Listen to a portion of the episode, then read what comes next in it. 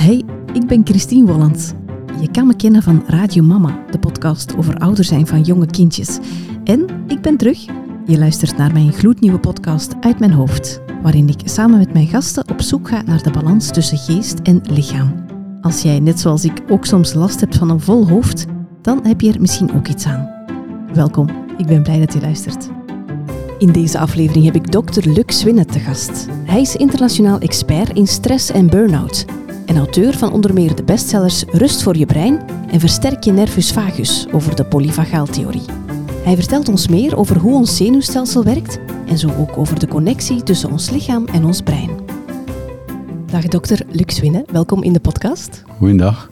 Je bent arts en expert in stress en burn-out en je hebt intussen, als ik me niet vergis, al tien boeken geschreven.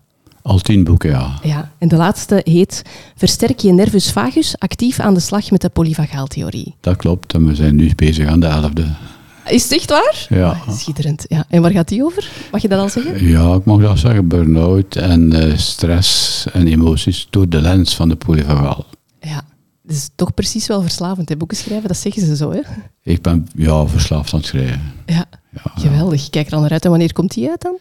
Dat zal volgend jaar ergens zijn. hè. Ja, want deze is ook nog maar net uit, hè? Die is pas uit, ja. Ja, oké. En de vorige, die gaat ook over de polyvagaaltheorie? Die gaat ook over de Dat is meer theoretisch. Wat is dat polyvagaal? En daar gaat dat over. En eh, ja, dat is wijd verspreid op dit ogenblik. Ja, de eerste heet Activeer je nervus vagus. ja. Ja, en de tweede is eh, ook wel theorie, maar er staan meer praktische toepassingen in, hè? Ja, het is bedoeling, het tweede boek is meer op de praktijk gericht. Prikkelbare darm, eh, deep listening, tweede pijl, wat in je hoofd zit eigenlijk, wat niet mag zitten.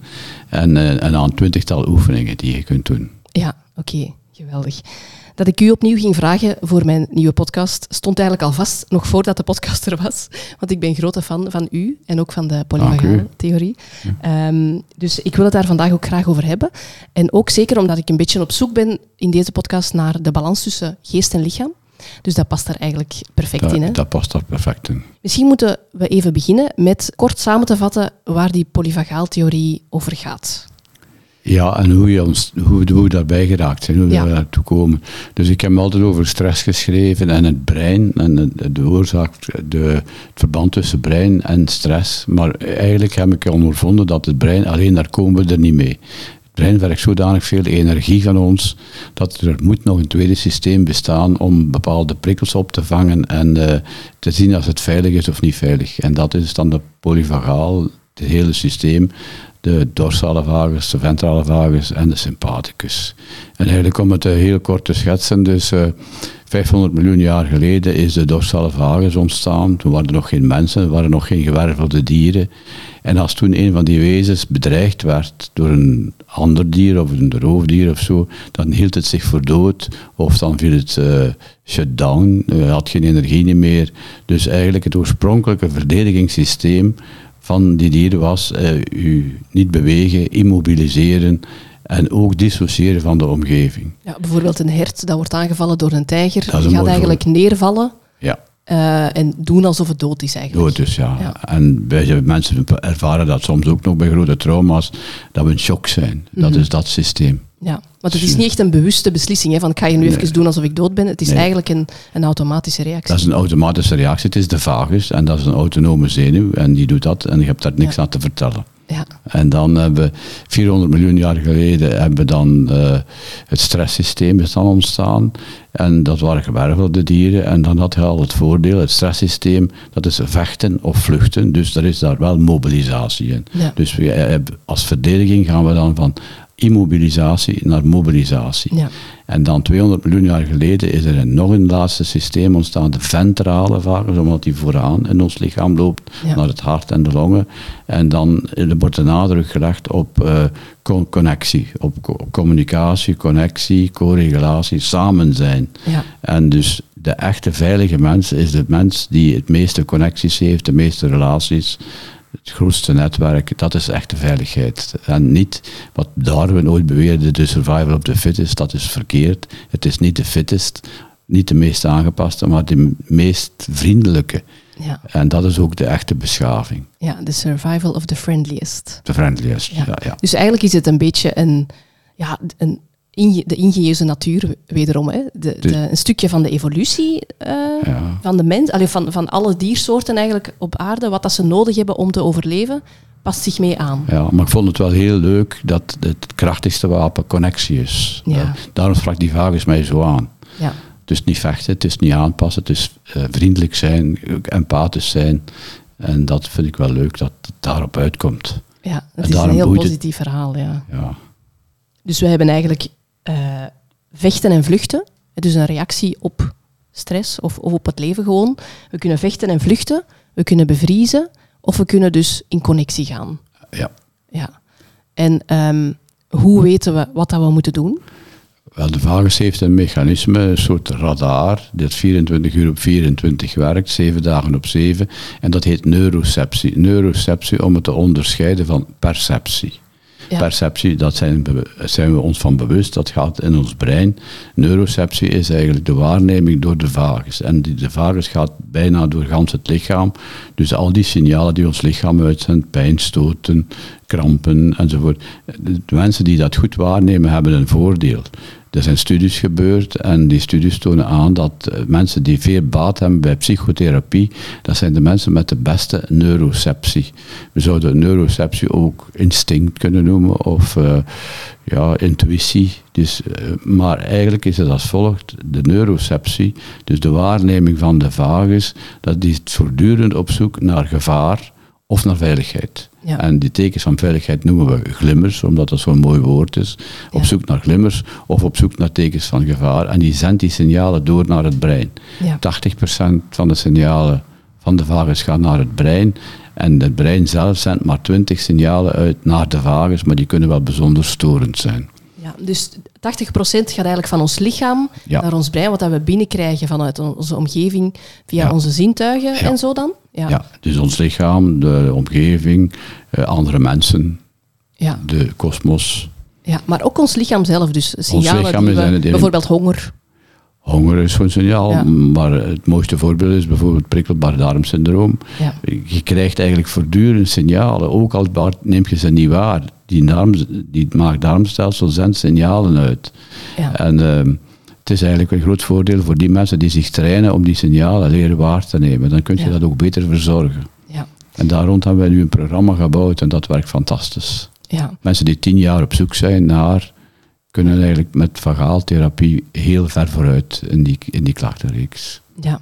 En dus 80% gaat omhoog en 20% gaat omlaag. Dat wil zeggen van ons brein naar ons lichaam. Ja. Dat is toch wel iets dat, denk ik, heel veel mensen ja, denken dat het omgekeerd is. Ja, Of, hè? de meeste mensen denken dat het net omgekeerd is. Ja. Maar dus we komen er meer en meer op uit, en dat wordt algemeen gedeeld, denk ik, dat de signalen van het lichaam, onze lichaamstaal, dat dat wel heel belangrijk is om ons gezond te houden. Mhm. En dat we daar ook effectief moeten op trainen om dat goed waar te nemen.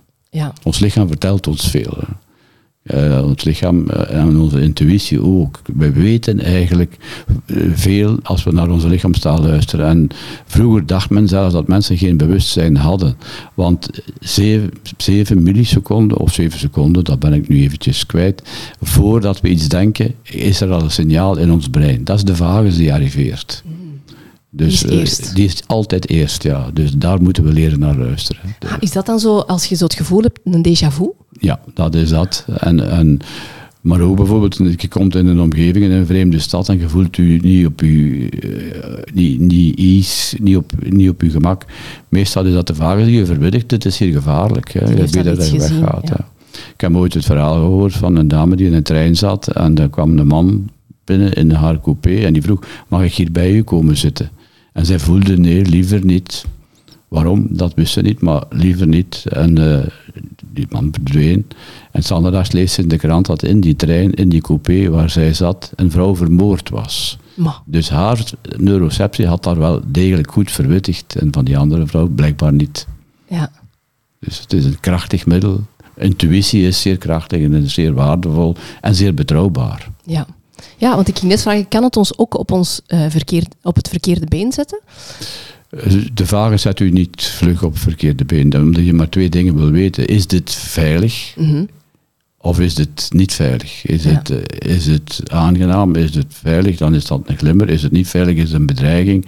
En dan krijg je het signaal van maak dat je dat het best niet doet. Dat kan zijn als je mensen bekijkt, dan zijn er een aantal tekens Ja. die de mensen uitzenden, die, die u op u eh, eh, op te rustig maken, dan is het veilig. Of tekens die zeggen, ja, ik moet hier zo rap mogelijk weg. Ja. En dat is meestal of altijd juist. ja, zo de uitdrukking het- van ik kan daar zo geen vinger op leggen. Ja, ik kan er geen vinger op leggen, maar het voelt, het voelt niet goed. Ja. Die uitdrukking zo. En vermits het autonome processen zijn, Mhm. er zitten geen vooroordelen en geen bijgedachten bij. Want het zit niet in het brein, het zit in de vagus, het is autonoom. Je hebt er geen controle over, is het juist? hè? Gebeurt vanzelf, ja. Ja, ik moest eraan denken daar straks. Ik, ik stelde de vraag van, kan het u op het verkeerde been zetten? Omdat ik moest denken aan het voorbeeld van een persoon die in de klas altijd kwaad werd op zijn leerkracht. Als die dichterbij kwam. Ondanks dat die leerkracht eigenlijk heel vriendelijk was en wilde helpen. En dat bleek een parfum te zijn dat die persoon droeg. En dat hem deed denken aan, onbewust dan, aan zijn vader die hem vroeger mishandelde. Ja. Daar, aan dat verhaal moest ik denken. Maar dan zet de u eigenlijk niet op het verkeerde been. Eh, dat, dat klopt dus. Dat, die dingen kunnen voorkomen, dat noemen wij ankers. hè. Dus als je vroeger een trauma hebt meegemaakt, of een intrusie, of eh, slecht behandeld geweest bent, of niet zo ideaal behandeld geweest bent, bijvoorbeeld een coole relatie met, met je vader, als dat zo zou zijn, en die droeg tegelijkertijd een bepaald parfum, Ja. dan kan het zijn dat later dat parfum alleen u opsnuift, u terug Ja. herinnert aan dat oorspronkelijk, oorspronkelijk gebeuren. Daarom zijn, hechten wij daar zoveel belang aan. Ja. En proberen wij die oorspronkelijke gebeurtenissen aan te pakken. En dat lukt zeer goed met de polyvagaaltheorie. Ik heb ooit het voorbeeld gehad eh, van de kwaai geranium, schrijf ik dat. Hè. Dus eh, iemand die overvallen werd. En op de achtergrond was er een, een winkel en op die winkelvenster stond een geranium. En telkens als die man een geranium zag, werd hij angstig. Dus eh, dat, was, dat was omdat dat tegelijkertijd met het trauma, dat was de achtergrondinformatie van het trauma. Dat staat Maar dan moeten wij- opgeslagen. Ja, maar dan moeten wij natuurlijk niet de geranium aanpakken, Ja, dan moeten wij het trauma aanpakken. ja. En die man wist zelf ook niet dat het aan die geraniums lag. Nee, we hebben dat ontdekt door daarmee te praten en in de trant van neuroceptie en zo. Ja, dat was met dat verhaal van die parfum ook, dat ze dat eigenlijk dan pas later hadden ontdekt Ja. dat dat aan de parfum We lag. zijn, we zijn die ankers vergeten, Mhm. maar ze zijn natuurlijk wel heel erg veel aanwezig in ons en rondom ons. Ja, Bepaalde buurten komen wij niet graag, omdat dat ons doet herinneren aan ja, Ja. En veelal zitten die trauma's opgeslagen in de dorsale vagus. ja. Maar we kunnen ze eruit halen. Ja, dat is een positieve boodschap. Ja. Het, is, eh, het is een ingewikkelde materie, maar tegelijkertijd vind ik ook zo, vanaf dat je het snapt, valt alles op zijn plek zo. Hè? Ja. Ja. ja dan wordt het allemaal eenvoudiger. Mhm. ja. Ik ben als ik, als, als ik in een hele drukke stad kom waar ik het niet ken, zo, kan ik dat ook zo wel hebben. Maar dat is ook eerder misschien wat overprikkeling. Er is zo te veel... eh, Dat kan overprikkeling zijn, maar dat kan ook de vagus zijn. Dat het inderdaad in bepaalde wijken van bepaalde steden niet veilig is. ja. En dat je dat voelt. Maar je kunt daar cognitief geen, geen touw aan vastknopen. Je weet niet waarom, maar je voelt, hier moet ik weg. En dat is verwarrend, hè? Dat is verwarrend, maar wel, moet er wel naar luisteren. Ja. Dat is heel belangrijk. Als je bijvoorbeeld in Amerikaanse steden komt, San Francisco of zo, zijn er bepaalde buurten waar je best niet komt. Mhm. De vagus zal je dat wel zeggen. Ja. Dat is dus intuïtie eigenlijk. Dat is intuïtie, Ja, ja. hè? Ja. Maar perceptie en intuïtie, dat ligt nogal dicht bij elkaar. Ja, een perceptie is wanneer, dat er, wanneer er gedachten bij komen en het brein erbij komt kijken. Wanneer het brein bij komt kijken en gedachten bij komen, maar met het grote nadeel dat je dan vooroordelen er ook kunt mee vermengen Ja. en opvattingen die je hebt en dergelijke. En dat is een verstoord signaal eigenlijk. Ja. De vagus geeft u het naakte, correcte signaal. Ja. Maar als je het bewust doet, ja, dan neemt je ook uw vooroordelen, uw geloofsovertuigingen, uw, wat je geleerd hebt op school, neemt je allemaal mee in die gedachten. En dat kan dan verkeerd zijn. Dat is de second arrow. Ja. Zo noemen wij dat. Hè. De tweede pijl, ja, daar wou ik het inderdaad zeker over hebben vandaag, want deze podcast is ook zo wel een beetje met een insteek van, ik ben zo wel iemand die heel veel denkt. ik zit heel vaak vast in mijn hoofd zo en ik probeer een beetje te leren om wat meer in mijn lichaam te zakken. En Je hebt om, veel second arrows. Ja, ik denk, ik vrees het wel. Eh, ik probeer zo wat te leren om de balans te vinden. Hè? Want het is ook niet zo dat ik niet graag in mijn hoofd zit, want ik ben ook wel iemand die gewoon heel graag veel leest en zo. En Ik denk dat dat ook niet per se slecht is of Dat zo. is prima, hè. Ja, maar eh, ik, ik merk ook wel dat ik mezelf daar zo wat in kan verliezen of zo. En ik denk dat dat echt die tweede pijl is. Hè? Kun je dat eens uitleggen, die tweede pijl, de second arrow? Wat, wat bedoel je daar precies mee? Ja, dat bedoel ik het volgende mee. Ik zal je, eh, dat is een parabel eigenlijk, hè. Dus, eh, van de Boeddha. Die zegt, kijk, de eerste pijl, dat is eigenlijk het gevaar dat je merkt en dat op je afkomt. En Ja. daar ga je van lopen, of dat vlucht je voor, of, of, of eh, houdt u voor dat je, dat je de- afwezig bent. Ja. Dat is de first arrow. Dat is niet zo erg, want dat is er inderdaad. En daar moet je op reageren. Ja, Maar meestal schieten mensen dan ook een tweede pijl, zij zelf op hunzelf af. Ja. Namelijk een gedachte. interpretatie of zo. Bijvoorbeeld, ik moet spreken in het openbaar, dat is de first arrow. Want ja, dat, ik moet spreken in het openbaar, dat, is- dat is objectief, dat is zo. aan veranderen. Ja. En dat kan wat angst eh, oproepen. Maar de tweede pijl is dat ik de gedachte naar mij toe schiet. Zal ik dat wel kunnen? Hmm. Zal ik geen fouten maken? Is de uitspraak van mijn Engels wel goed? Gaan ze mij niet vastvragen? Enzovoort. En dat is de second arrow. En die is veel pijnlijker. Ten eerste, je schiet hem zelf af. En is veel giftiger, want die is meestal negatief geladen. Ja. En doet u twijfelen aan uzelf. Hè. Ja, en dus dat is een extra gevaarprikkel Ja. voor uw zenuwstelsel. Ja, die je zelf afvuurt. Ja. Die komt uit je eigen hoofd. Hè. Mm. En hoe komt die daar dan terecht? Dat zijn vooroordelen en opvattingen die je in de loop van je leven geleerd hebt. Eh, Ja. Je bent opgevoed en dan heb je een aantal vooroordelen meegekregen. Ja. Ik ben opgevoed en mijn mama heeft goed voor mij gezorgd. Daar is geen probleem van. Ik ben daar, ik ben daar nog altijd uh, heel goede dankbaarheid, uh, vind ik. Maar ze was zeer angstig. En ze zei, telkens als wij buiten gingen, dan was het let op dat je links en rechts kijkt. En, en ga niet met vreemde mensen mee enzovoort. Dat is het vooroordeel, de wereld is gevaarlijk. Mm. Ja. Uh, en zo, zo, zijn er een tiental intrusies. Dus het zal ons te ver leiden om daar allemaal op in te gaan. Maar als je hoort zeggen, bijvoorbeeld, een tweede voorbeeld, ja, wij hebben nu een meisje, maar we hadden toch liever een jongen gehad. Uw dorsale noteert dat. En dan het secundaire kan dan zijn, ja, ik mag eigenlijk niet bestaan. Hmm. Want ik ben geen meisje. Schaamte. Schaamte, ja. Schaamtegevoel. Of het impostergevoel, hè. dus dat je, als je veel te horen gekregen hebt, je kunt zaken niet. Je, je bent onhandig. Op school bijvoorbeeld, hè, ik zeg maar wat, of, of, of vrienden of wat dan ook. Dan kan het zijn dat je dat ook uh, op je werk zo denkt, dit de tweede pijl. Dat is een tweede pijl schiet, ik ben onhandig, dat het allemaal niet juist zijn. En dan voelt je je bedriegend, want je geeft die uit voor iemand die het werk zeer goed kan, die een specialist is in zijn werk. Maar ergens komt die tweede pijl, wow, het zal wel niet waar zijn. Ja. En dan zit je eigenlijk voortdurend te vrezen tot een dag dat je ontmaskerd zult worden. Ja. En dat is het imposter-syndroom. Je ja, zult natuurlijk is... nooit ontmaskerd worden, maar je leeft wel een leven vol angst. En stress, ja. Dat, geeft heel veel ja. extra ja. mentale stress erbij. Ja, ik kan ervan meespreken. Ik heb daar ook heel veel last van. Heb je er ook last van? Ja, van het imposter-syndroom. In maar, alles, en niet alleen professioneel, maar zo in, echt in alles. Zo zelfs bijvoorbeeld als ik ziek ben en ik moet iets afzeggen, dan denk ik dat mensen mij niet gaan geloven. En dan begin ik, ga ik op den duur zelf mezelf niet eens meer geloven dat ik ziek ben. Zo ver gaat dat soms. Ja, maar eigenlijk, dat moet je laten bij de mensen die het niet geloven, als ze al niet zouden geloven. Ja, want meestal inderdaad geloven ze het dan, dan alsnog. Ja. Hè? Ja, Jij moet van jezelf weten dat je een eerlijk mens bent en de rest is bij de andere mensen. Daar heb je toch geen vat op. Nee. En dus dat zijn overtuigingen en, en normen en waarden eigenlijk extern. Extern die... opgelegd of geleerd. Ja. Of rolmodellen of uh, ja, normen op school, bij je ouders, bij tantes, bij onkels, allee, overal waar dat je hebben allemaal opvattingen. Ja. En dus het heeft ook geen zin van daarover te discussiëren, want die opvattingen zitten rotsvast, ja. zeker bij de afzenders. Ja. En dus ik discussieer eigenlijk nooit meer. Ik zeg altijd, discussieer niet tegen reptielen, dat heeft geen zin. Ja. En wat bedoel je daarmee? Dat die te veel die, in stress en, zitten? Of? Die zitten ook met stress, want die zitten met die overtuigingen. Mm -hmm. Maar je moet natuurlijk niet proberen die overtuigingen los te maken bij die andere mensen. Maak ze maar los bij uzelf. Bij uzelf, ja. Ja, ja, veranderen wat je kan veranderen.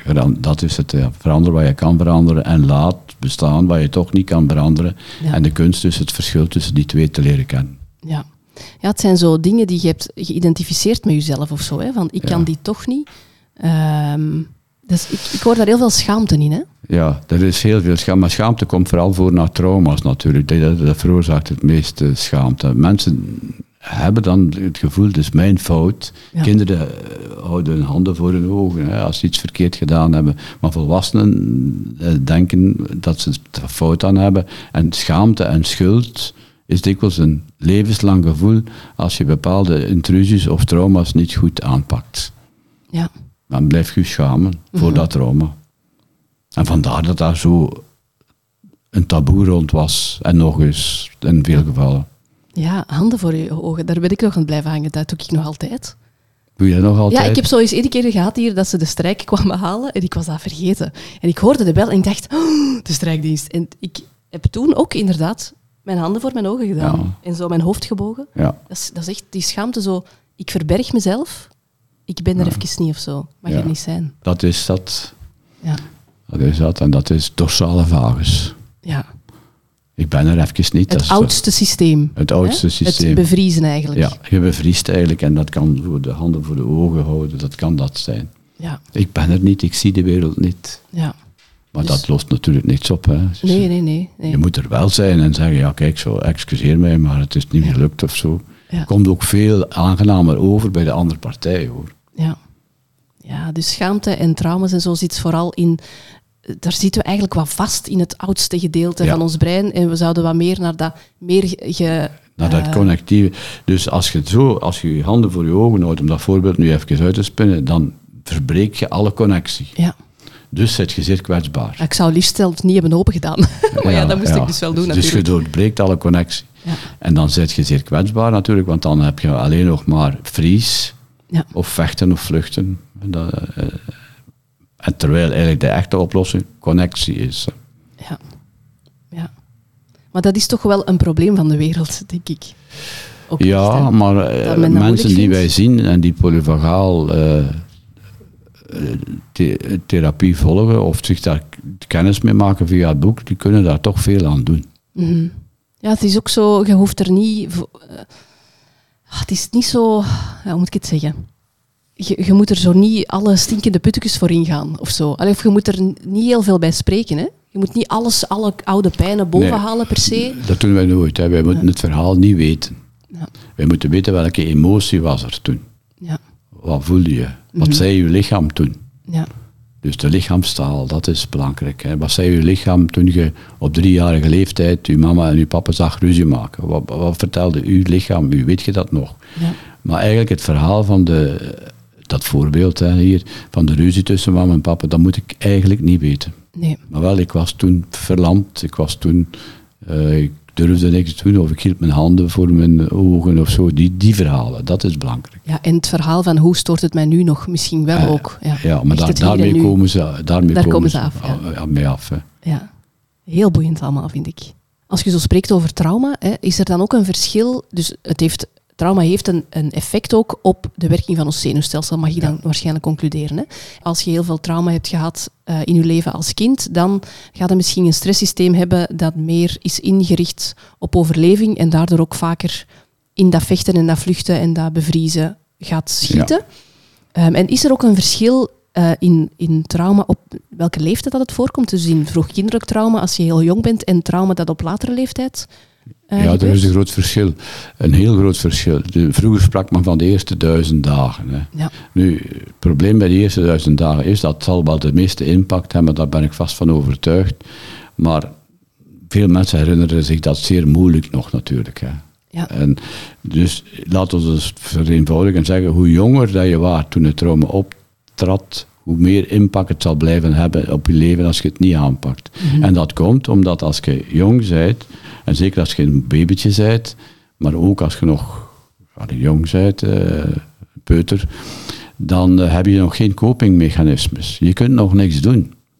En dus een trauma dat gebeurt op latere leeftijd heeft nog wel een invloed op je zenuwstelsel, maar op een andere manier of Op een andere manier, want dan heb je, heb je ook meegepakt dat je er iets hebt kunnen aan doen. Ja, en je brein is al ontwikkeld meestal Ja, je hebt al wat veerkracht, je hebt al wat copingmechanismen. En de- er zijn zelfs mensen die posttraumatische groei hebben dan. Hè. Die, die groeien nog. hè. Dus die zien de wereld plots anders en die eh, hechten geen belang meer aan pietluttigheden en details. Die zijn gelukkiger nadien, omdat ze eigenlijk... Ja, gelukkiger, ja.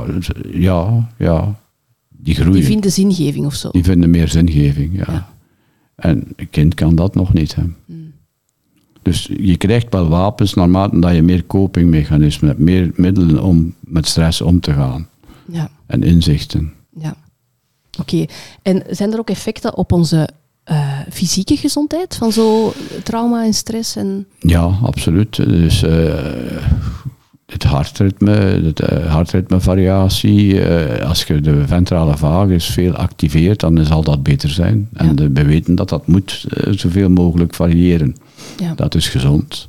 Ja. Uh, het maag-darmstelsel, het brein, uh, is verbonden uh, met het maag-darmstelsel, maar het maag-darmstelsel is ook bezenuwd door een heel kluwen van vagale zenuwen, vagus. Mm -hmm.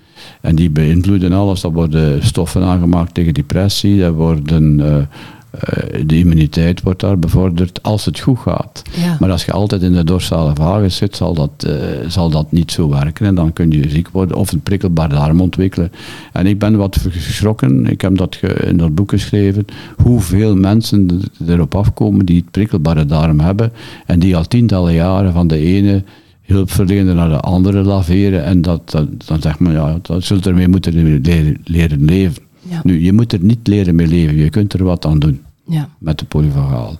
Ja. En, ehm, En dat zijn dan vertakkingen van, van, Van het zenuwstelsel dat zich eigenlijk in uw darmen uitkomen ja, of zo. Die en die da- dan... en die, die regelen de, bijvoorbeeld de peristaltiek, maar die regelen ook eh, ja, dat, dat de darm gezond blijft en eh, dat de immuniteit goed is enzovoort. En de- over heel de darm is dat verspreid. Ja. Dat is een enorm kluwen. We noemen dat soms het tweede brein tegenwoordig, omdat die, signalen die vandaar naar, naar het brein gaan, Ja. die zijn zeer intens en zeer frequent. ja. Maar we kunnen er wat aan doen. Het microbiome, dat is zo echt een, een, een leven op zich. Ja, het microbiome, dat zijn de, de, de bacteriën, hè, de Ja. goede bacteriën.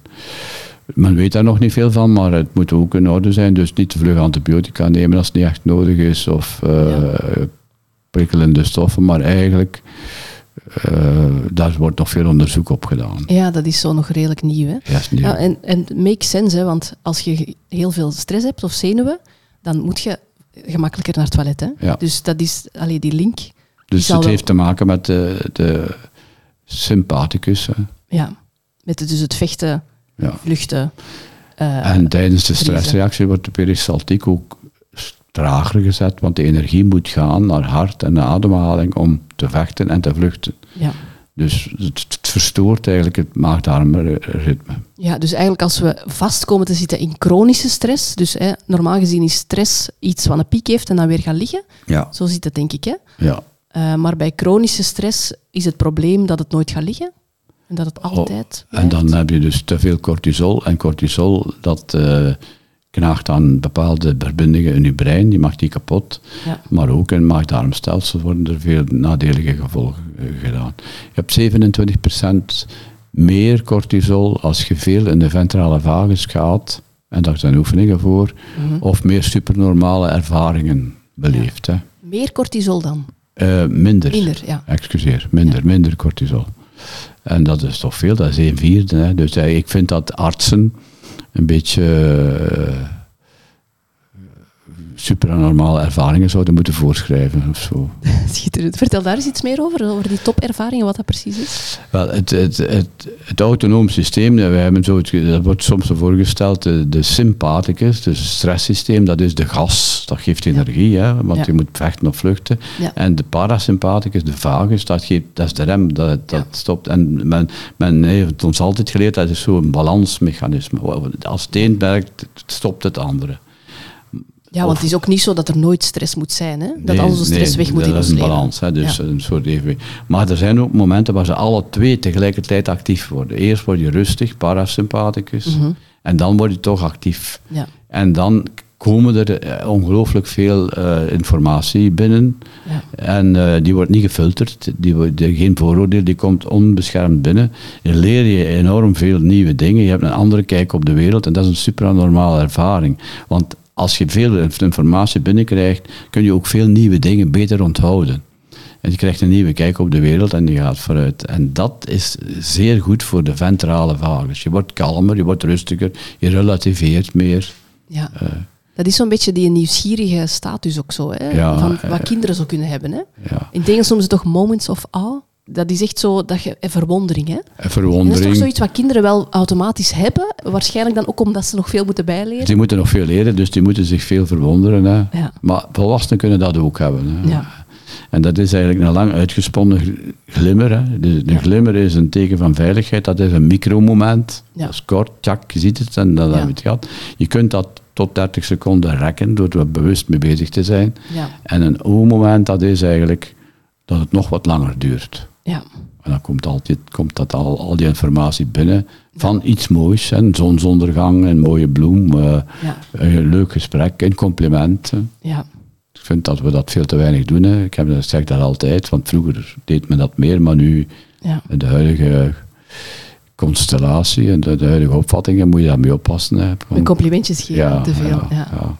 Wat jammer is, hè, want dat is een zeer sterke stimulator van de ventrale vagus. Ja, want dat is echt zo een, een teken van, jij mocht er zijn. Een complimentje krijgen. Hè? Dus Ja. dat is het, een tegengif tegen die schaamte van, je mocht er niet zijn eigenlijk. Hè? Een complimentje. Complimentje of eh, ja, positieve opmerking. Ja. Dan moeten we uit onze negativiteitsbias. Voor ons is dat ook goed. Dus Mm. zowel voor de gever als voor de ontvanger is dat eigenlijk gezond. Ja. Mensen hebben een negativiteitsbias, zo heet dat. Hè. Dus wij zijn eigenlijk aangetrokken door het negatieve. Dat is Ja. ook nog een erfenis van de oermens. Hè. Die moest wel. Ah ja. Want negatief was levensgevaarlijk. Hè. Dus daar moest je voor, eh, voor uitkijken. Uitkijken en u daarop focussen. Ja. Want, Zodat je eh, het zeker gezien hebt. ja, en dat je daarbij blijft. Dat, dat is nu nog zo. Stel je voor, je steekt een straat over en dan komt een auto op je afgereden. Je moet maken dat je wegkomt. Dan moet je niet aan de vlinder kijken die voorbij vliegt en die mooi gekleurd is. Dan moet je focussen op dat gevaar. Dus dat zit in ons lichaam. De Hmm. Dat dat voorrang krijgt, ja. dat krijgt voorrang. Ja. Maar je kunt dat ook wat omdraaien. ja. Dus je moet er Ja. bewust een keuze voor maken. Je moet het weten dat, dat Ja. mensen zo in elkaar zitten en dan gaat dat wel vanzelf. Ja, dan kan je er rekening mee houden. Ja, Ja, maar het vergt wel wat oefening, hè, denk ik, als je al heel je leven op die manier kijkt. ja. Maar ja, dat was bij u ook zo waarschijnlijk. Ja, ik heb mijn hele leven daarachter zitten zoeken. Hè. Maar ik ben wel blij dat ik nu op die connectie uitkom. Ja. Het is ook heel, eh, de- dat heb ik in de aflevering bij Radio Mama ook gezegd. Het is mooi omdat het ook zo los is van alle oordelen. Ja, Dat vind ik er ook het is eh, autonoom, het ja. oordeelt niet. hè. Ja, Het ziet en het, het geeft door, ja, maar het oordeelt niet. Oordelen is het brein. Hè. ja, En dat is eigenlijk nog niet echt oordeel, dat is met vooroordelen afrekenen. ja.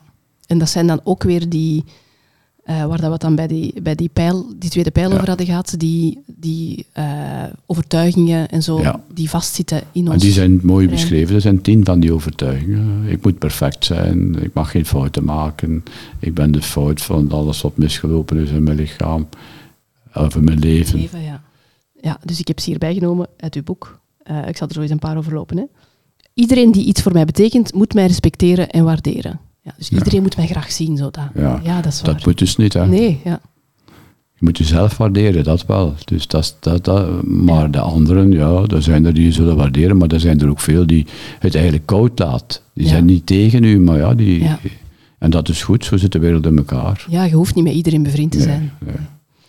Ik stel als mens weinig voor als ik niet bewijs buitengewoon handig, succesvol of competent te zijn. Dat is perfectionisme. Ja. En, en ook dat imposter syndroom ook dan een beetje. En het imposter Ja. hangt er ook aan vast. Je doet je best. Hè. Eh, spreken in het openbaar is een mooi voorbeeld. Moet dat perfect zijn? Nee, je doet je best. Je wilt mensen wat leren. Je wilt eerlijk zijn. En eh, dat is het. Ja. En eh, als mensen het niet appreciëren, dan is dat ook goed. Wij, voor, voor ons is het een oefening. Ja, En voor hen ook eigenlijk. Hè. ja. Het is verschrikkelijk wanneer de dingen niet gaan zoals ik dat wil. Ja. Ja. Eh, Dat is eh, zo, mensen willen dat de wereld eh, draait, zoals zij dat eigenlijk gepland hebben. En maar dat is niet zo, het kan morgen anders zijn. Ja. En dat is dat verschrikkelijk voor sommige mensen. Maar dat is, zo zit het in elkaar. Ik heb, om u een voorbeeld te geven, ik heb onlangs iemand gekregen die had verschrikkelijk verdriet. Zijn lief had het afgemaakt. Had, het, had een einde aan, aan de relatie gemaakt. Maar ik zeg, het is verschrikkelijk wanneer de dingen niet zijn zoals jij wilt dat ze zijn. Ja. Ik begrijp dat, dat dat zo is, maar that's life. Ja. En die man is eigenlijk eh, een beetje getroost buiten gegaan. Ja. En dan beginnen we vagale oefeningen te doen Ja. om te letten op de signalen die hem daaraan herinneren. ja. Acceptatie leidt tot een aanpassing of zo. Hè? Ja. Ja. ja. En emotionele problemen hebben externe oorzaken. Ik heb dus weinig mogelijkheden om mijn emoties te veranderen of te controleren. Je hebt veel mogelijkheden. Hè. Ja. Je kunt letten op de signalen en dan eh, ja, die ademhalingsoefeningen of andere oefeningen die nu in het boek staan, Ja, want het zijn heel eenvoudige oefeningen zijn eigenlijk. hè? eenvoudig. Ja, ik heb het zo eenvoudig mogelijk gehouden. Ja. Ja, dat, is toch ook zoiets uh, uit de psychologie, dat je, dat, je u, ehm, dat je de oorzaken van problemen en zo altijd extern zoekt. Ja, dat Of is, intern, ja. Het kan allebei een, een, prikkel van gevaar zijn. Hè? Als je Ja. altijd denkt, het is iemand anders zijn schuld. Of als je net denkt, van het is altijd mijn schuld. Wel, ja, wij noemen dat het extern referentiekader. ja, dat. Ja. Ja. Maar het externe referentiekader, dat is ook de oorzaak van minderwaardigheidscomplex. Want er zijn altijd mensen die beter gekleed zijn, of die anders beter kunnen spreken, of eh, weet ik veel. En eh, je zult altijd het onderspit helpen. Ja. Het interne referentiekader heeft veel voordelen, je bent veel zelfzekerder, heeft één nadeel, je hebt ook meer verantwoordelijkheid. hè. ja. Maar goed, ja. je hebt ze dan ook, de Ja, verantwoordelijkheid. je, je minder machteloos. Hè? Want ik denk dat Ja. heel veel problemen stoelen op zo dat gevoel van machteloosheid. Zo. Als dat er is, dat je zo niet het gevoel hebt van ik, Ja. kan, ik kan hier niks mee. Maar als je het gevoel hebt van ik heb dit eigenlijk wel onder controle. En mag dan ook weer niet doors, doorslaan naar de slinger van alles onder controle willen Ja, hebben. ja. Want dan zitten we weer Zitten we weer vast. hè. perfectionisme. Ja. Ja. Boeiend, hè? Ja. Het is allemaal heel boeiend. Ja. En hoe kunnen we daarvan afkomen van die tweede pijl? Zo, van die overtuigingen die ons niet helpen? Wel, ik, ik gebruik de ABC-methode. A, dan schrijft men op activating event, dus het, de oorzaak, De trigger. de trigger. Ja. Ja. B, wat denk ik, al mijn, wat denk ik, al mijn geda- gedachten, mijn, mijn tweede pijl eigenlijk. Hè. Ja. En C, wat is de gevolgen op mijn gevoel en mijn gedrag. Ja. Ik trek daar een streep naast en dan kijk ik als ik de realiteit wel juist beoordeeld heb. Meestal is dat niet zo. Als Ja. ik zeg, ik ga naar die gevaarlijke speech, Ja. ja, de gevaarlijk is een oordeel dat ik eraan geef. Misschien is die helemaal niet gevaarlijk, dus dat moet eruit. Ja. En dan ga ik in ventraal vagaal. En dan bekijk ik al die, die gedachten. En die zijn, die zijn gewoon anders. Ze zeggen, ja, je kunt je, je speech wel geven. Of u, of u spreken in het openbaar. En dat kan gevaarlijk zijn, maar eh, die gaat er ook veel uit leren. En je doet ervaring op. Zou die kans niet laten liggen. ja. Dat is, dat zoiets. en dat gebeurt vanzelf. om. Ja. Dat ja, ombuigen, maar dat gebeurt vanzelf als je een ventraal vagaal gaat. Dus je, hebt, je gaat eigenlijk via oefeningen dan naar de staat van alles is veilig. Ik, Ja. ik heb connectie. Ja, alles is veilig, ik heb connectie. En dan terug, pak je die opvattingen terug en dan vind je dat eigenlijk niet kloppen. Ja. Automatisch draai je ze om. En dan je gevoelens veranderen dan naar positieve emoties. Ja, ik wil absoluut die spreekbeurt geven. Ja. En ik voel me daar goed bij en het kan niet rap genoeg gebeuren. Ja. Terwijl je daarvoor vluchten, vechten had. hè. ja. Maar het vergt ook wel wat oefening om al die overtuigingen, ook over andere dingen, om die te gaan ombuigen, toch? hè? Ja, Om, die, om de automatische Als je in ventraal vagaal kunt gaan, lukt dat vanzelf. Ja. Dus dat, dat is eigenlijk het, Ja. het hoofdding om op te oefenen. Ja, die ABC-oefening staat ook in het boek. Hè. Ja. Werkt fantastisch. Hè. ja. En het chronisch vermoeidheidssyndroom, is dat ook zo, zoals prikkelbare darm? Heeft dat ook te maken met het... eh, of is- weet men dat nog niet? We weten daar niet alles van, maar het zal zeker te maken hebben. In de darmen worden er eh, bepaalde processen in gang gezet. En we weten dat als er eh, langdurige chronische, sub, allee, zeer eh, laaggradige ontstekingen zijn, Ja. Die in, in maag-darmstelsel voorkomen als het niet goed geregeld is, maar ook ergens anders, de tanden bijvoorbeeld, of zo, dan wordt men moe. Ja. Er is ook eh, sla- slaap. Slaap is zeer belangrijk en dat is weinig gekend. Maar sommige mensen hebben slaapapneu. Die hebben, eh, Snurken, is dat snurken? dat, dat Ja. gaat soms, soms gepaard met snurken, ja. Ja. En dan word je telkens wakker, zonder dat je het weet. Misschien wel honderd keren per nacht. En dan ben je doodop. hè. Zonder dat je beseft. Zonder dat je het beseft wat er aan de hand is. Je vagus kan je verwittigen. hè. Ja. En hoe kan je dat dan ontdekken, of dat je dat hebt of niet? Ja, als het echt erg is, dan moet je naar een slaaponderzoek. Hè. Ja. En dan kan men daar wel wat aan doen. Maar eh, uw partner maakt u daar meestal attent op. Hè. Ja. Maar doe serieus. Nee, Maar het kan ook gebeuren zonder te snurken, of niet? Slaap kan zonder, ja, ja, ja. ja. En dan is het waarschijnlijk moeilijk om te is ontdekken. hè? moeilijk, ja. Maar als je moeheid hebt en als je een hele reeks maatregelen genomen hebt en niets helpt, Ja. zou je misschien eens kunnen naar Ja. zo'n labo Ja. contacteren. Want ook burn-out is, het uitputting, is eigenlijk de uitputting van je zenuwstelsel dat constant Ja. op overuren draait. Is het Ja. zo dat je het Ja, kunt zien? zo moet je het zien. Ja. Ja, burn-out, eh, daar kun je veel over zeggen, hè, maar eh, eigenlijk de raadgeving die, die, of de oefeningen die hierin staan, werken ook op burn-out. Ja. Mensen zijn er al beter over. Is het iets wat nu vaker voorkomt dan vroeger? Ja, het, het eh, we zien het meer en dat kan ook niet anders. Hè. Dus we hebben corona gehad, corona met het mondkapje, dan eh, heb je minder connectie. Mhm. Want je ziet niet alles. Hè. Je hebt dus minder connectie en eh, het zoomen, het thuiswerken. Eigenlijk zijn er op dit ogenblik, de laatste twee, drie jaar, veel veranderingen gebeurd die de connectie beperken. En als de connectie beperkt wordt, zijn er meer ziektes. Ja, en en dus burn-out en dus prikkelbaar darm. Dat zijn de twee die nu echt toenemen. Ik zie daar heel veel van. ja. Maar we hebben de connectie wel sterk beperkt. Moet, we, we, we- we moesten wel, hè. Dat, dat is daar niet van. Maar dat betaalt, dat vraagt ook zijn prijs. Die prijs betalen we nu. En ik denk ook dat, we, dat de maatschappij individualistischer is geworden dan vroeger. Hè? Ja. Dat er ook daarom minder connectie Ja. is misschien. Mensen leven meer op hun eilandje dan vroeger. Of klopt dat niet echt? Ja, maar ik denk dat als je wilt, kun je toch connecties hebben. Mm, Het is ook een oefening, het is ook een, oefening het is ook een inspanning. Hè. ja, Verbazing, nieuwsgierigheid naar mensen, wat boeit mensen. ja, Dat je met zo'n grondhouding naar andere mensen gaat. Hè. Zwijgt veel en luistert veel en bent be- verbaasd wat andere mensen je allemaal vertellen. Dat is belangrijk. ja, En dan heb je rap connectie. ja. En co-regulatie, dat is dus, ik tracht mijn zenuwstelsel af te stemmen op het zenuwstelsel van de persoon met wie ik connectie heb. ja. Als zij een centrale vagus zijn, ik ook. Als zij een dorsale vagus zijn, ik ook.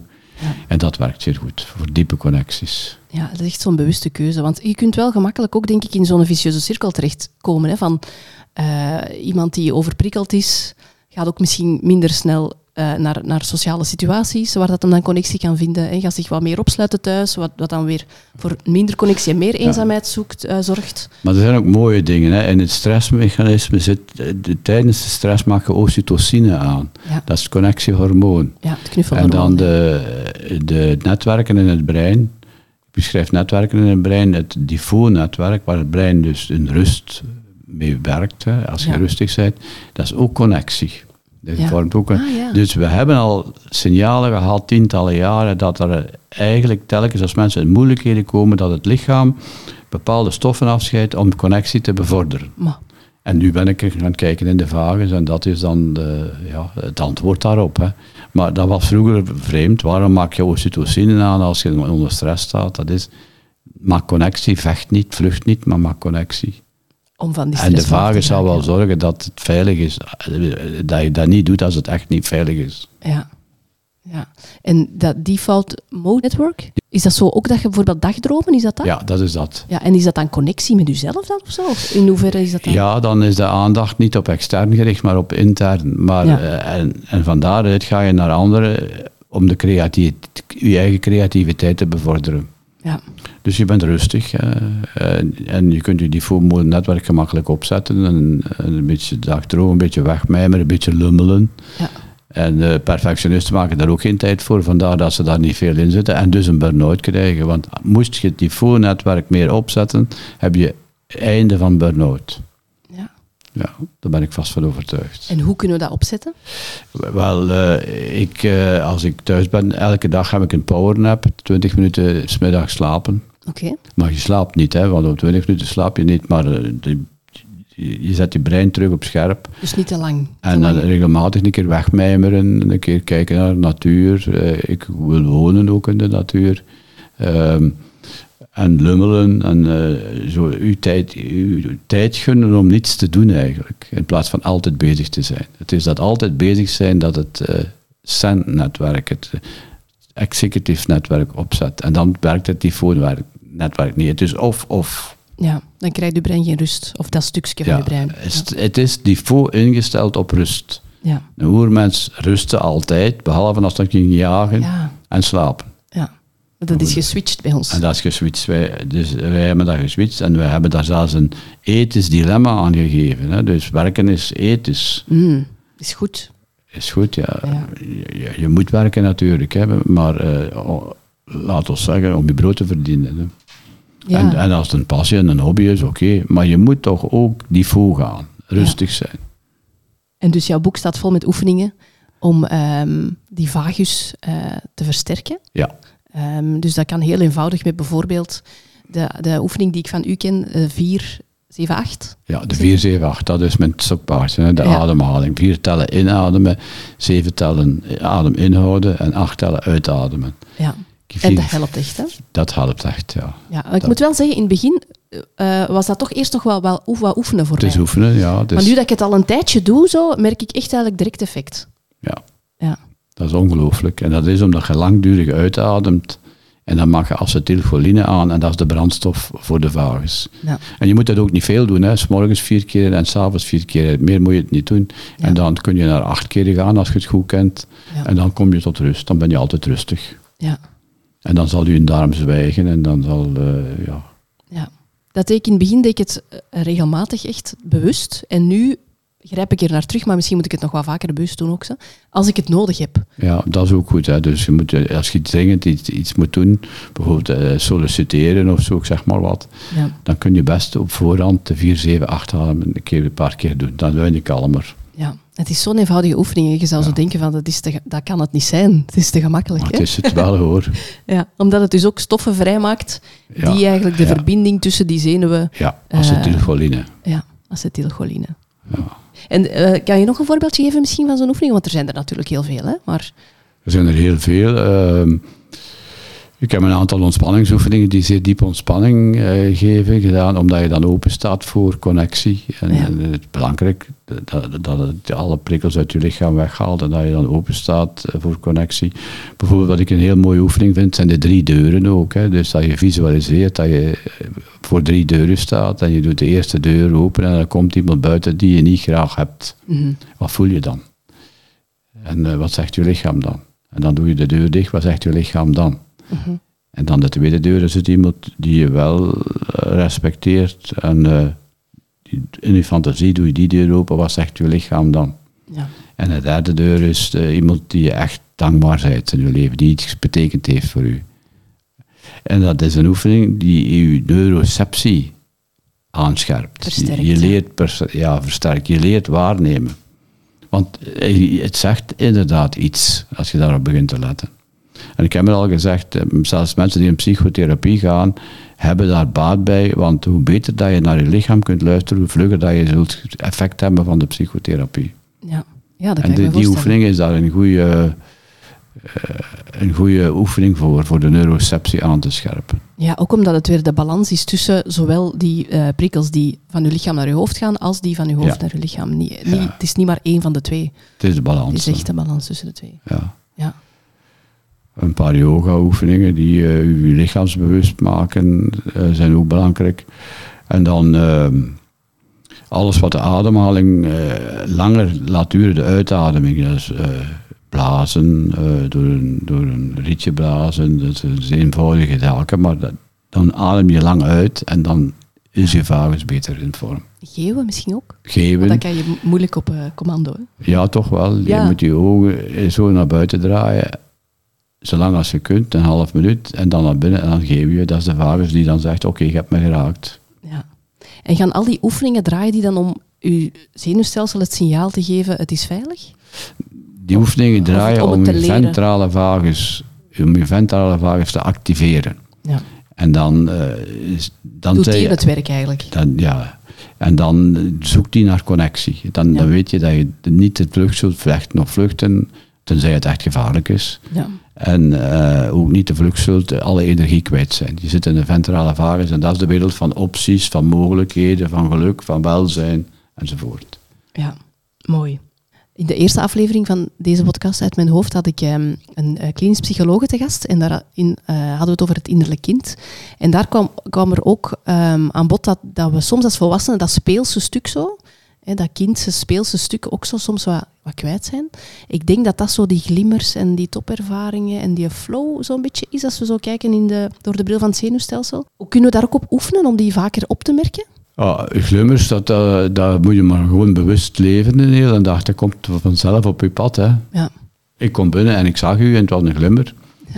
Ja. En dat, Idem. ja, en dat, is, dat heeft te maken met, eh, we hebben elkaar vroeger gezien en we hebben allee, samen gewerkt en zo. En, maar je moet je zeggen, ah, een glimmer, en dan probeer ik dat eh, 30 seconden aan te houden. Wat niet gemakkelijk is. Want een glimmer is zo een micromoment. En dan in de natuur, ja, elk blad, eh, elk eh, natuurelement is opgebouwd volgens een wiskundige Fibonacci-reeks. Ja, ik zie die en dan, dat is een glimmer. Ik kijk naar een, naar een schilderij. Ik ga speciaal naar Parijs voor de waterlelies van Monet te zien. En eh, ja, dat is een grote glimmer. Dan ben ik een hele dag, en, eigenlijk in een topervaring. ja, dus jij zoekt eigenlijk speciaal die ervaring Ik op. heb glimmerplaatsen. Ja. Ik heb glimmerdagen. Een dag dat ik zeg, nu ga ik er speciaal op letten. Als de zon schijnt bijvoorbeeld, ik zeg maar iets. Ja. En ik heb glimmermomenten. En in gesprekken zoek ik de glimmers er ook altijd uit. Ja. Ik wil niet verzeilen in, dan verzeilt je ook niet in negativisme en in afbreken en kritiek enzovoort. Dan blijf je ja.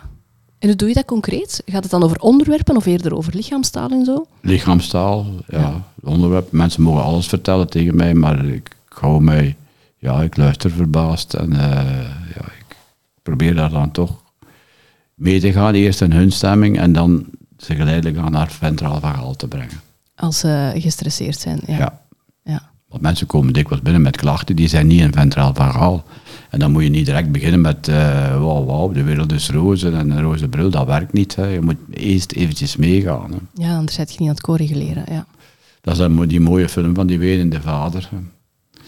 En die dan het- niet direct zijn kind gaat troosten, maar wacht tot als het bij hem komt. Die, Ah ja, ja dat, dat filmpje van, Ja. die, eh, ja, van die vader die zijn ja, je gaat eerst mee. peutertje. Je gaat eerst mee met de stemming van de peuter en dan pas. Ja. eh, Als het kind is uitgehuild en het gevoel heeft van mijn emoties mogen hier zijn, ja, dan, eh, dan, dan pas legt hij connectie. gaat, ligt hem connectie en gaat hem eigenlijk Ja. Dat kind eh, re- reguleren, co-reguleren. hè. Ja, co-reguleren. Ja, ja, dat is een heel mooie video. Het heet The Terrible Twos, denk ik. Ik weet niet of dat je het nog heel gemakkelijk vindt. Ja. Ik zal het in de show notes zetten ook, eh de Ja, zet het in als. Ja, zeker heel mooi. mooi. Heel mooi voorbeeld van co-regulatie. Ja. Ik vind dat toch, ja. Ja, en dan moeten we het misschien ook nog eens hebben over deep listening. Dat is misschien ook nog wel eh, specifiek wat dat is. Ja, deep listening is eigenlijk, ik, ik luister naar u en ik, ik, ik sta, eigenlijk is mijn aanwezigheid voldoende als gesprek. Ik moet niet praten. Ja, Ik luister en eh, ik zeg af en toe een keer ja, aha, mm, zo, dat, dat je weet dat ik er nog ben, ja. maar ik laat u praten. Mensen voelen zich dan echt beluisterd. Mhm.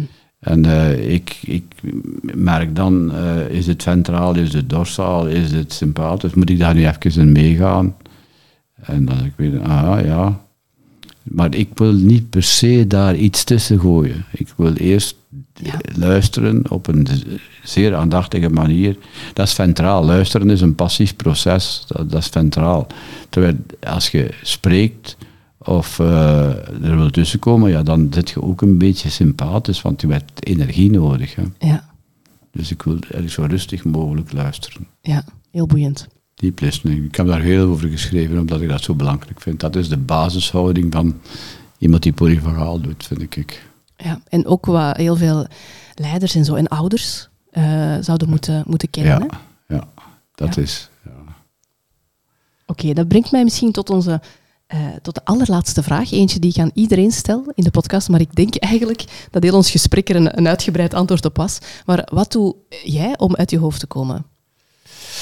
Wel, ik eh, zet mijn negativiteitsbias af om te beginnen. Dan, dan, dan, dan worden die pijlen niet verschoten, want dat is meestal erg negatief. Ja, En voor de rest eh, 4, 7, 8 ademhaling. Dat doe ik elke dag. Ja. Nog altijd. Acht keer is morgens, acht keer is avonds.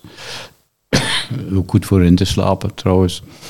En dan ehm, de drie deuroefening om een neuroceptie eh leven te houden. En dan, dan leef ik de dag. Ja, Dan kijk ik door een, door eh, een positieve bril zoveel mogelijk. Benadruk ook zo mensen en dan gebeuren er wonderen, vind ik. Ik heb vanuit die ingesteldheid. ja, En daar ben ik mijn Pagus zeer dankbaar voor. ja. Oké, dan wil ik u ehm, eerst nog even de mensen eh, zeker aanraden om het boek te kopen, want ik vind het heel interessant. Moeten ze het eerste boek dan gelezen hebben, het vorige boek? Niet noodzakelijk. Je kunt het los van elkaar lezen. kun je het los van elkaar lezen, maar natuurlijk wil je er meer van weten. Wil je de, dan lees je best ook het eerste boek. Maar het te dit is- begrijpen, ja. Dit is praktisch, maar je kunt het apart lezen hoor. Ja, de laatste twee. Dus overal beschikbaar in de, in de boekhandels. Ja. ja en, en u geeft ook trainingen aan mensen die er graag meer over willen weten? Ja, ik geef trainingen over de polyvagaaltheorie. En eh, dat zijn twee live dagen, omdat ik live wil oefenen, Ja. kans hebben. Dat is vooral de laatste dag. En drie Zoom-sessies waar ik meer de theorie in detail Ja. uitleg over supernormale ervaringen, over connectie en, en correlatie. En continuums in die, in die wereld. Het is gewoon een beetje uitspinnen, de theorie. Dat doe ik via Zoom om de mensen de verplaatsing te besparen. ja. En waar kunnen mensen meer info vinden? Heb je een website? Ik heb een website, dus stressmanagement.be. Ja. En daar staat eh, een knop op om, om... Kun je ook abo- abonneren op de nieuwsbrief, hè. En dan krijg je alle info over de Dan krijg je alle en info, zo. ja. Oké, dan eh, rest mij u eh, alleen nog maar om u heel erg te bedanken om eh, naar hier te komen en voor dit heel boeiende gesprek. Dank u wel. Graag gedaan. Dankjewel voor het luisteren. Als je me graag een duwtje in de rug geeft, dan kan je me altijd een koffietje trakteren. Geen echt koffietje, enfin, dat mag ook, maar in de vorm van een donatie. Ik maak mijn podcasts helemaal alleen en elke kleine donatie maakt daarom voor mij een groot verschil. Check even mijn website christienwollands.be en klik door op Steun mij. Of klik gewoon op de link in de show notes, nog gemakkelijker. Praten over de podcast helpt me ook vooruit, in een review tegen je vrienden en familie of op sociale media natuurlijk. Dankjewel en heel graag tot in de volgende aflevering.